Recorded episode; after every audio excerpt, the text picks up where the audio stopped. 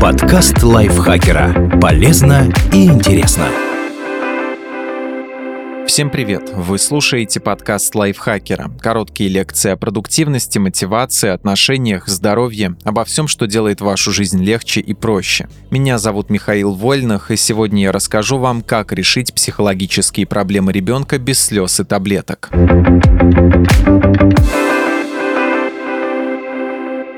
Что такое игротерапия?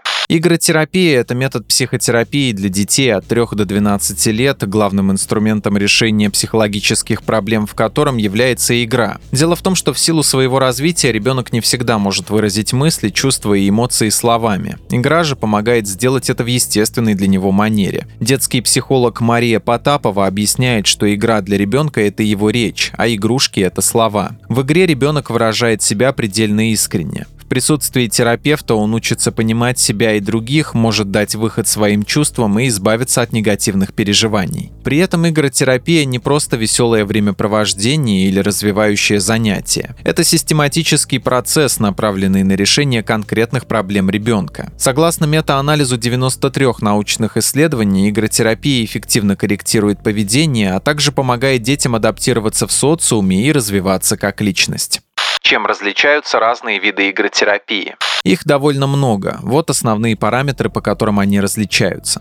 Теоретическая ориентация. Психолог может использовать инструменты из разных видов терапии. Например, в психоаналитическом подходе специалист применяет игру, чтобы разгадать, что творится в бессознательном маленького пациента. В когнитивно-поведенческом направлении терапевт учит ребенка, как справляться с тревогой и менять неадаптивное поведение на более подходящее, а в гуманистическом позволяет свободно самовыражаться, помогает исследовать и понимать свои чувства и переживания, укрепляет чувство безопасности.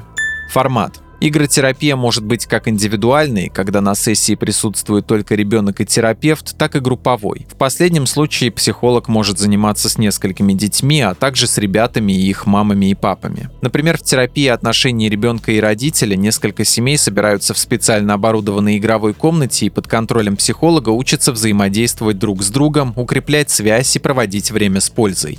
Позиция терапевта. Игротерапия может быть директивной и недирективной. К директивной относятся такие методы, как тераплей, игровая терапия от реагирования, когнитивно-поведенческий подход. Во время занятий психолог направляет действия ребенка, организует игры, задает сюжет, выбирает подходящие предметы, которые помогут раскрыть проблему, учит правильно относиться к каким-либо событиям. К недирективной игротерапии относятся методы центрирования на ребенке, терапия переживания, травмоцентрированная интегрированная терапия, юнгианский подход. В таких направлениях главным в игре является маленький пациент. Терапевт может наблюдать за ним, поддерживать, описывать его действия или взаимодействовать с ним другим образом, но всегда делает это мягко и ненавязчиво. Подобный подход позволяет детям свободно раскрыться в безопасном окружении, а терапевту понять суть проблемы и помочь.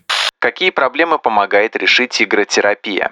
Игротерапия применяется при следующих проблемах и состояниях. Синдром дефицита внимания и гиперактивности, различные страхи, психосоматические заболевания, агрессивность, конфликтное поведение, депрессия, тревожность, проблемы с социальной адаптацией, трудности в общении с другими детьми или взрослыми, плохая академическая успеваемость, связанная с эмоциональными проблемами, сложности с адаптацией к новым жизненным обстоятельствам, например, при смене места жительства, учебного учреждения, состава семьи, детская ревность, например, при появлении нового члена семьи, травмирующие события, включая развод родителей или потерю близкого.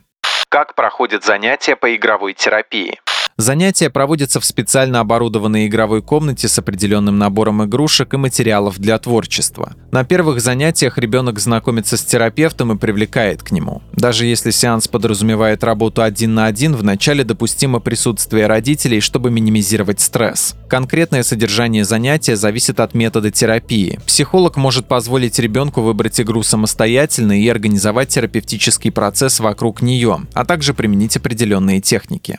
Какие игры могут использоваться в терапии?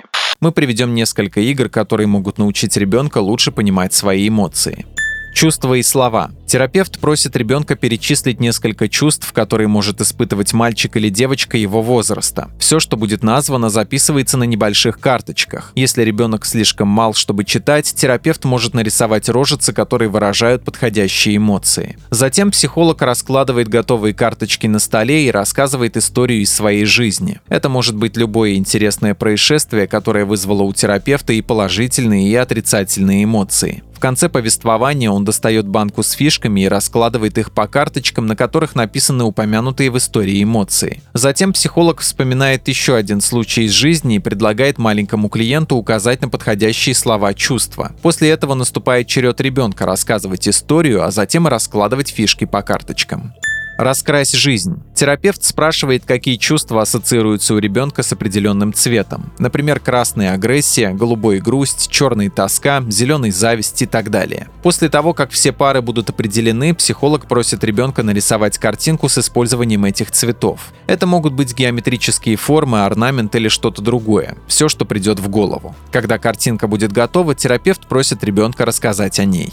Шарик злости. Ребенок надувает шарик. Терапевт завязывает его и объясняет, что сам шарик — это тело, а воздух внутри — злость. Затем психолог спрашивает ребенка, может ли воздух злость выйти. Что случится, если это чувство застрянет внутри тебя? Останется ли там место, чтобы ясно мыслить? После этого терапевт просит ребенка надавить на шарик, пока тот не взорвется и злость не выйдет наружу. Психолог объясняет, что взрыв — это акт агрессии, при котором можно навредить себе или другим. Затем терапевт предлагает ребенку подумать, есть ли безопасный способ высвободить злость. Они надувают еще один шарик, но не завязывают его, а выпускают воздух маленькими порциями. После наглядной демонстрации можно перейти к конкретным техникам по управлению гневом. Как долго нужно заниматься игротерапией? В метаанализе исследований игротерапии отметили, что для глубоких изменений требуется порядка 35 сессий, хотя некоторые проблемы могут решаться и гораздо быстрее. По словам Марии Потаповой, обычный цикл терапии для устойчивых результатов включает 16-18 встреч, но в зависимости от запроса может потребоваться больше или меньше сессий. Как попробовать игровую терапию? Найдите специалиста по игротерапии в своем городе, запишитесь на консультацию и заранее настройтесь на совместную работу. Неважно, какие занятия вы выберете, групповые или индивидуальные, для хорошего эффекта в любом случае потребуется активное участие родителей. Ведь к специалисту ребенок приходит раз в неделю на 45-60 минут, а все остальное время проводит в семье. Мария Потапова считает, что каждый родитель способен стать терапевтом своему ребенку, освоить приемы и проводить домашние игровые сессии, гармонизировать отношения отношения и помогать детям в решении психологических затруднений. Психолог же обеспечит вам обратную связь о занятиях, ответит на вопросы и обучит инструментам игровой терапии, которые будут применяться дома. Спасибо Ии Зориной за эту статью. Подписывайтесь на подкаст Лайфхакера на всех платформах, чтобы не пропустить новые эпизоды. А еще слушайте наш подкаст «Ситуация Help». В нем мы рассказываем про интересные и неоднозначные ситуации, в которые может попасть каждый. На этом я с вами прощаюсь. Пока.